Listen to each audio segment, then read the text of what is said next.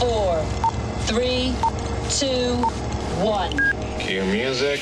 This is Movies First with Alex First. A surreal nightmare, Titane pushes the boundaries of taste and will have limited appeal. Still, it remains intriguing throughout and doesn't let up for its entire 100 minutes plus. A father, Bertrand Bonello, who turns out to be a doctor, is having trouble controlling his seven year old daughter Alexia, Adele Gugay, in the back seat of their car while driving. She makes loud engine sounds, and when her father turns up the music to try to drown her out, she ups her volume. Then Alexia starts kicking his seat from directly behind him, where she's seated. He calls on her to stop that. Instead, she removes her seatbelt. Fed up, her father turns around for a couple of seconds, leading to an accident in which Alexia is badly injured. Next, we cut to about a quarter of a century later, and a heavily tattooed woman with attitude, Alexia, now played by Agathe Rousselle, is working as an exotic dancer. Fans approach her for autographs, but she's barely interested. With a mighty big chip on her shoulders, she seems quite comfortable in violent situations. She's a loner, an outlier, seemingly perpetually angry and disenchanted. When one fan gets too close after a shift, Alexia takes matters into her own hands. So too when she makes out with another girl, Justine Garance Marillier, who is working at the same club. Despite living in a beautiful home with her parents, Alexia's relationship with her father in particular appears dysfunctional. More violent acts ensue. That's when Alexia takes off. She spots a photograph of what a boy who disappeared 10 years ago, Adrian, would look like now and decides to assume his identity. That's how Alexia, masquerading as Adrian, is reunited with the boy's father, Vincent, Vincent Lindon, a fire chief who's ecstatic to have his son back. Alexia initially refuses to speak to him, looking to escape again at the first opportunity.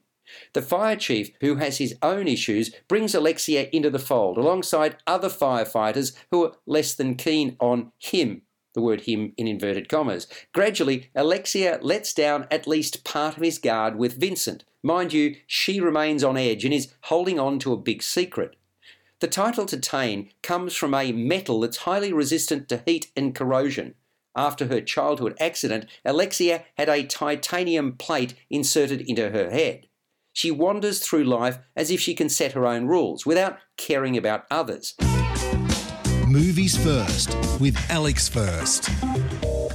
Titane is the work of writer and director Julia Ducournau, who is responsible for the film Raw, Clearly, she was out to push buttons, and that she does with this science fiction drama horror. She provokes and inflates. There are moments you want to look away or cover your eyes. There's a rawness and demented element to what we're seeing that there's simply no hiding from. Alexia is a thoroughly unlikable character who Rousselle does a fine job inhabiting. She paints her as a woman who continually pushes through the pain barrier as deeply damaged goods. I was continually asking what, if anything, would make Alexia happy. Does happiness even exist in her world?